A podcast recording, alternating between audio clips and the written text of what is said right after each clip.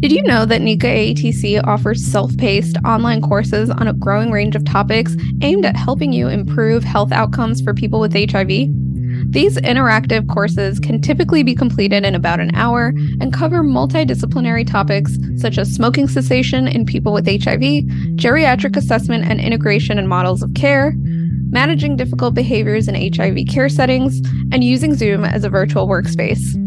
Self-paced online courses are offered on RISE, NECA A E T C's online learning platform.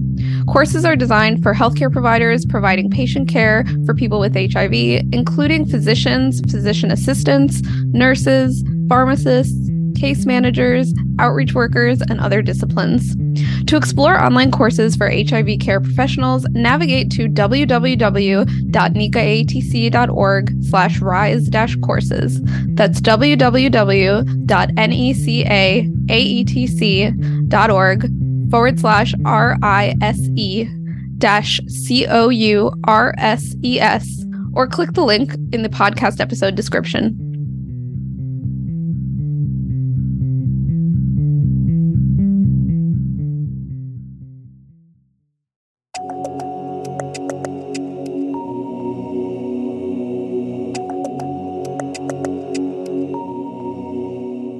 Welcome to NECA in the Know, a podcast for healthcare providers in the H I V field. I'm Mariana Braman. Today, I'm sitting down with John Faragon to talk about U equals U and some recent data on people with low-level viremia. Welcome again, John. Yeah, thanks, Mariana. Glad to be here. So, John, tell us first a little bit about U equals U. Yeah, um, sure. I think that's a good uh, place to start, right, uh, with this topic. So I think many of us doing H I V work, I think... Uh, Anybody who's doing work in this field over the last couple of years should be aware, aware of the fact that, you know, if, if people's H I V viral load are, is undetectable, um, there's actually a virtually zero risk of them transmitting H I V from a sexual uh, standpoint. So, so if if if you have people who we would call serodiscordant couples, where one person has H I V and the other person does not, if the person without H I V infection and the person with with H I V infection living with H I V has um, you know, an undetectable viral load, they won't transmit the virus to, to their to their uninfected partner, and that's been known for a while. Um, but it's not; it's been an ongoing theme, I think, in some of the national guidelines as well, and as well as the kind of the international guidelines as well for like the last five years or so, when some of that data initially described uh, this exact phenomenon. So, for people living with H I V, virus is completely durably suppressed by treatment. They will not sexually transmit the virus. And so where did some of that data come from back in the day? It's really a good question for us to ask, Mariana. So these are some observational studies um, that were conducted. These were usually in the late nineteen nineties, early two thousands. And they suggested that viral loads lowered by A R T were associated with reduced risk of H I V transmission. So this was kind of like the idea of a community viral load, where if the viral load was low in a community, you'd have less viral, less less H I V transmissions. And obviously that's a big, even even today, it's part of the E H E plan, right? Start getting people undetectable so that from a public health perspective, they won't they won't transmit.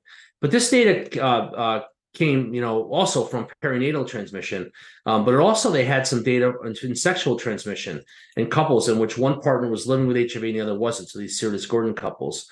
So we, we so we all have this kind of epidemiologic, you know, um, these studies that basically show us that if you improve the viral load uh, rates, suppression rates, you know, you're, there's a direct reduction, uh, direct correlation to a reduction in new H I V infections. And some of the big trials, the, the names don't matter, but, you know, one of them was the H P T N zero eight five two. H P T N zero five two um, trial had sixteen hundred heterosexual, these are serodiscordant couples. Again, uh, one person is living with H I V, the other person is not. And it showed that by starting A R T early versus delaying therapy, it had there was a dramatic reduction in the risk of sexual transmission for H I V. And in fact, in this study, Mariana, of sixteen hundred couples, there were no H I V transmissions where uh, where A R T was used consistently in the partner partner living with H I V. So if that partner living with H I V is taking their pills every single day and they remain suppressed, there were zero transmissions to, to their uninfected partner. A couple other studies, there was the partner, the partners two study, opposites attract. These all showed similar results, but the bottom line is H I V is not transmitted sexually when the partner living with H I V um, has a sustained undetectable viral load. You know, of note, I think, is the fact that some of this data um, uh, not only uh, has male-to-male couples, but also has male-to-female couples as well. So some of this data actually does apply to, to, to females as well, which is good to know that we have both sets of data. Now, what about people with low-level viremia who may not be completely suppressed? Yeah, so this is a little trickier. So um, this is, I think, something that everybody kind of worries about. So let's say you have somebody who they're undetectable, but they have a couple of days where they miss pills, and maybe their viral load goes up, maybe it doesn't. But let's say their viral load is under one thousand or even under five hundred. Does this U equals U story still kind of exist for those patients? And it's really kind of hard to know this. So so what, what they did was, this was a really nice review that was done in, in the Lancet that was published in August of, of twenty twenty-three that looked at this specific issue. Now, I just want to make sure everybody knows that this, I'm not going to spend a lot of time on the design, except to say that this, you know, they looked at a lot of different trials, but uh, you know, this is a meta-analysis. So what they do with meta-analysis is that they basically use a bunch of search terms to try to find out, you know, the answer that they want to, they want to, the, the question that, that, that they have. And in order to answer it, they ask a bunch of questions off a database, and they say, you know, what studies involve these keywords? And from those keywords, they get a certain number of studies, and then they narrow the studies down to what's really kind of getting at the specific answer that, that they want that they want to look at. So what they did in this in this meta-analysis is to answer the question of, does transmission occur at viral loads of less than one thousand copies? They they they looked at two hundred forty-four studies through a literature search, and they used some of these keywords, which again are in the meta-analysis if you want to read it. Um, looking at low-level viremia, and after reviewing all these studies, they they came up with eight that were actually included in the analysis that would help them answer this question um, uh, of of what happens if somebody's viral load is less than a, is less than a thousand, uh, and they still have low-level viremia, and and and does this U equals U story kind of still apply?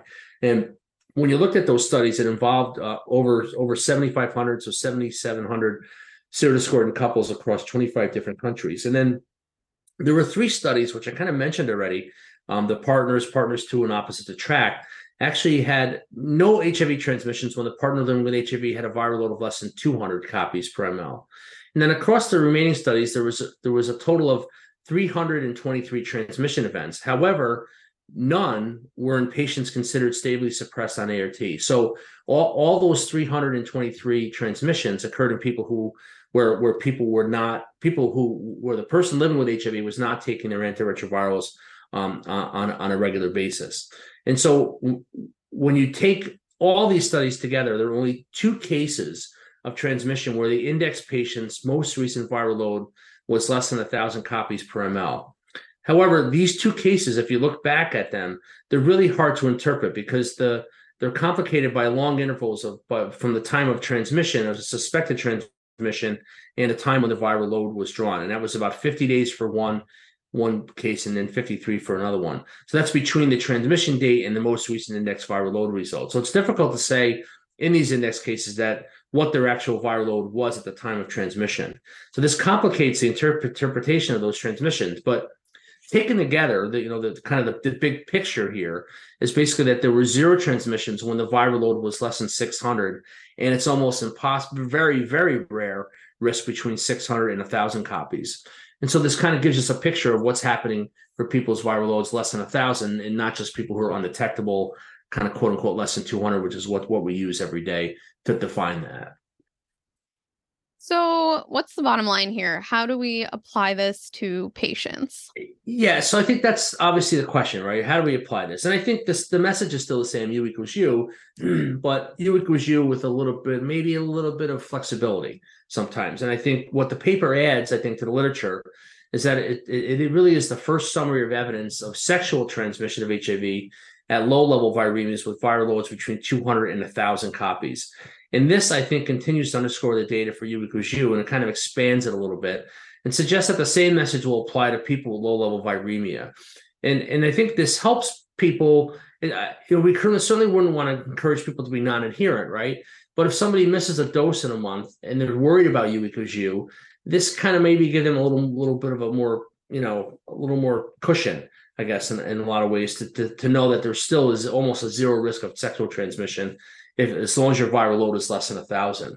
So these data, I think, provide really a powerful opportunity um, really to destigmatize H I V and promote adherence to A R T through dissemination of this positive health, public health message. This is a really important public health message to get out to people. And I think we've been doing that over the years, but I think some, even for new patients, I think it's very important for them to hear this, this message. But these findings can also promote access to viral load testing in some of our resource uh, limited settings for all people living with H I V, and really by facilitating some of the uptake of all, all alternative sample types and technologies. But I think at the end of the day, you know, knowing that the, the risk is very low for people less than one thousand, I think is helpful. As we begin to wrap up, I'm curious to know if all this applies to any other groups. Yeah, so this is important for us to know, and obviously this is only for sexual transmission. So know that they're for these are for serodiscordant couples. These are men, uh, male to female, and, and male to male, um, uh, and there were transgender patients as well. But this does not apply to mother to child transmission. It also doesn't apply uh, to breastfeeding or for those people who inject drugs. So the the question is, we don't really have that data. You know, there's you know the breastfeeding risk is probably less than one percent. The maternal-child transmission, if the mom's undetectable, it's almost virtually a zero risk. But again, it's harder to say, um, you know, this thousand number, it's really hard for us to say outside of outside of what I've just kind of talked about. So really just for sexual transmission. And also I think our key goal for A R V treatment is really to get people undetectable. So I think it underscores that that goal. Um, with these ongoing analysis of U equals U, this should really continue to destigmatize H I V, and, and persons living with H I V really should feel, feel comfortable that if they are undetectable, even with very, very low uh, low level viremia, that the sexual transmission will not occur will not occur to their partner. And I think that's really an important message that we need to continue to to, to kind of spread as we uh, as we do our work in H I V.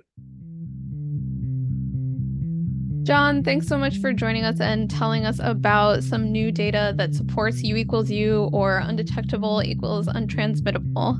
We really hope you learned something new today. To learn more about NECA A E T C's work and our role in ending the H I V epidemic, visit us at w w w dot neca a e t c dot org. That's w w w dot neca a e t c dot org. If you have questions or comments about anything we covered today, or if you have suggestions for topics you'd like to hear us talk about, don't hesitate to email us at podcast at neca a e t c dot org. That's P O D C A S T at neca a e t c dot org. Stay safe, and we'll see you on Thursday for our next episode of NECA in the Know.